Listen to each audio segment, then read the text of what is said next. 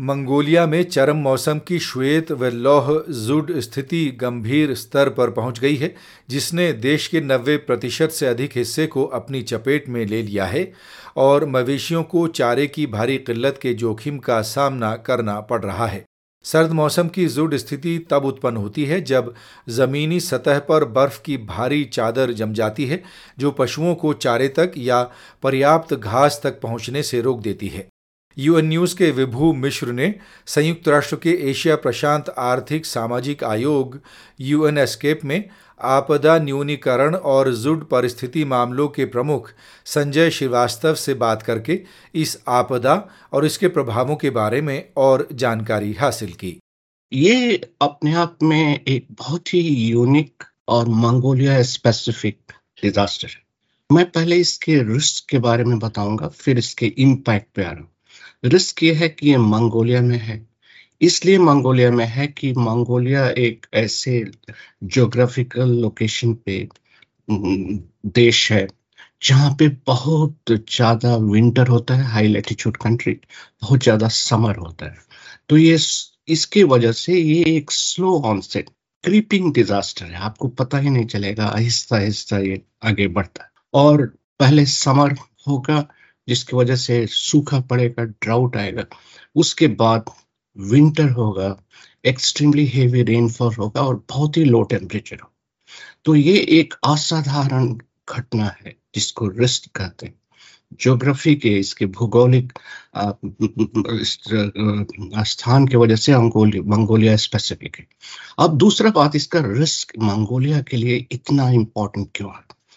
Mongolia का, की जनसंख्या 3.34 मिलियन लोगों का पॉपुलेशन लेकिन वहाँ पर जो लाइव स्टॉक्स हैं सीप्स गोट कैटल्स उनका पॉपुलेशन 70 मिलियन ये सुट सबसे ज़्यादा इम्पैक्ट लाइव स्टॉक को इसलिए करता है कि उनका जितना ग्रेजिंग फ़ूड फ्यूल पास्टर्स सब एक्सपोज होते हैं। तो हाई टेम्परेचर लो टेम्परेचर जिसके वजह से उनका पूरा जो सिक्योरिटी फ़ूड सिक्योरिटी होता है वो सब उसी से इम्पैक्टेड होता है। इसलिए मंगोलिया स्पेसिफिक इसका रिस्क मंगोलिया के लाइव स्टॉक जो वहाँ के इकोनॉमी का अर्थव्यवस्था का बैकबोन उसमें बहुत ज़्यादा पड़ता है। तो अभी वर्तमान स्थिति के बारे में आपके पास कोई अपडेट है? ये हम जहाँ तक मीडिया रिपोर्ट्स हैं ये बहुत ही सीवियर है। और सीवियर होने का एक बहुत बड़ा कारण है कि 90 परसेंट मंगोलिया अफेक्टेड है 20 प्रोविंसेस मंगोलिया के अफेक्टेड है। तो आप समझ सकते हैं कि जहाँ लाइव स्टॉक पॉपुलेशन 70 मिलियन हो और पूरा अर्थव्यवस्था उन पर आधारित हो तो उसका इम्पैक्ट बहुत अधिक हो। तो जो हाउस होल्ड लाइव स्टॉक पे डिपेंडेंट है जिसको हर्डर हाउस होल्ड बोलते हैं वो इसके वजह से बहुत अफेक्टेड है। 250,000 पीपल इंक्लूडिंग 100,000 चिल्ड्रन इसकी वजह से बहुत अफेक्टेड है। इसका साइकोलॉजिकल प्रेशर भी वहाँ की जनसंख्या पे बहुत पढ़ते हाँ। ये देखते हुए कि मंगोलिया लगभग हर एक साल जुट से निपटती है। हाँ। आ, इस साल ये क्यों इतनी चुनौतीपूर्ण है? उसका सबसे बड़ा कारण है कि इस बार का सुट में एक बहुत ही डिस्टिंक्ट फेनोमेना एक बहुत डिस्टिंक्ट पैटर्न वो पैटर्न ये है कि जो इसका स्नो कवर है वो एक उसको बोल रहे हैं व्हाइट स्नो दूसरा है आयरन स्नो। व्हाइट स्नो ये है कि वो व्हाइट कलर का है एंड बहुत ही गहरा स्नो है, जिसकी वजह से वहाँ के लाइव स्टॉक को ग्रेजिंग नहीं मिलता है बिकॉज़ वो स्नो से ढका हुआ उनका पूरा पेस्टर लैंड है दूसरा इसका यूनिक पार्ट इस साल क्या देखा गया है, जिसको बोलते हैं आयरन सुट आयरन सुट क्या है कि वो पूरा फ्रीज कर गया है स्नो तो एक तरह से फ्रीज होने से एक्सपोजर जो पेस्टर का है वो बिल्कुल बंद हो गया।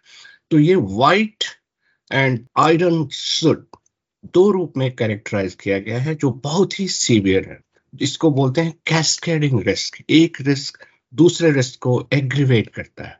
तो इस तरह का कॉम्प्लेक्स कंपाउंड और कैस्केडिंग रिस्क वहाँ इस पर्टिकुलर इस साल यूनिक फीचर रहा है सुट का मंगोलिया। और इस आपदा में और ऐसी अन्य आपदाओं में जलवायु परिवर्तन क्या भूमिका निभाती है? ये इस तरह की आपदाएँ क्लाइमेट से ही प्रभावित होती है। उनका ड्राइवर, रिस्क ड्राइवर ही क्लाइमेट होता है और क्लाइमेट चेंज जैसे इस बार का जो डिस्टिंग सुड है, माना जा रहा है कि ये क्लाइमेट जलवायु परिवर्तन के वजह से ऐसा हो रहा है। हमारा स्कैप में एक एशिया पैसिफिक डिजास्टर रिपोर्ट, जो पिछले साल लॉन्च हुआ था, उसमें हम लोगों ने पहली बार ये डिकोड किया था कि एक 1.5 डिग्री टेम्परेचर का वार्मिंग होगा। तो उसका इम्पैक्ट एशिया पैसिफिक में और खासकर मंगोलिया में क्या पड़े? और हमारा ये रिज़ल्ट रिपोर्ट में क्लियरली पब्लिश हुआ है कि सुट का ऑकरेंस और ड्राउट का ऑकरेंस मंगोलिया में बढ़ेंगे और ये क्लाइमेट चेंज एग्जर्वरेट करेगा सुट को। और इसके वजह से ये ट्रिगर है जो विसियस साइकिल सुट का और स्पेशली जो ग्रेजिंग उसके बाद डिफॉरेस्टेशन होगा, उसके बाद ओवर ग्रेजिंग और लैंड डिग्रेडेशन मंगोलिया में डेसर्ट बहुत फास्ट एक्सपेंड करता है।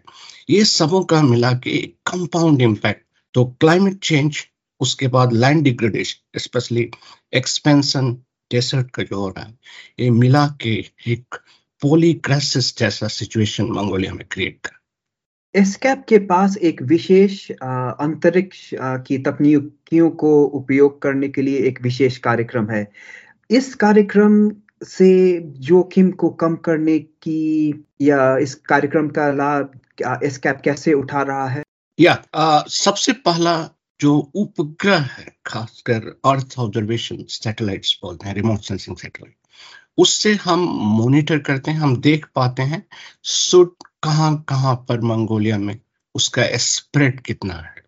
तो सबसे पहले चूँकि ये बहुत बड़ा कंट्री है, सुट बहुत इनएसेसिबल एरियाज़ में भी होते हैं तो सैटेलाइट से हमको पता चलता है सुट कहाँ है, किस कंडीशन में है, और जो मैंने बताया ना व्हाइट और आयरन सुट वो कहाँ कहाँ एग्जिस्ट कर रहे हैं, इसका पता चलता है। तो वो हम इसको बोलते हैं understanding of the risk risk के बारे में जानकारी। दूसरा इस कैप के पास जो कैपेसिटी है, इसको प्रेडिक्ट करने का। वो हम क्लाइमेट मॉडल डाउन स्केल करके बताते हैं इस सीज़न में, सुट की कितनी संभावना तो हमारे पास एक रिस्क एंड रेजिलियंस पोर्टल है इस कैप का। उसमें हम क्लाइमेट का सिनेरियो पता करके सीज़न में सूट किस हद तक एग्रीवेट कर सकता है मंगोलिया में, वो बताते हैं। एक North East Asia climate outlook forum है डब्ल्यू का, इस कैप के साथ में।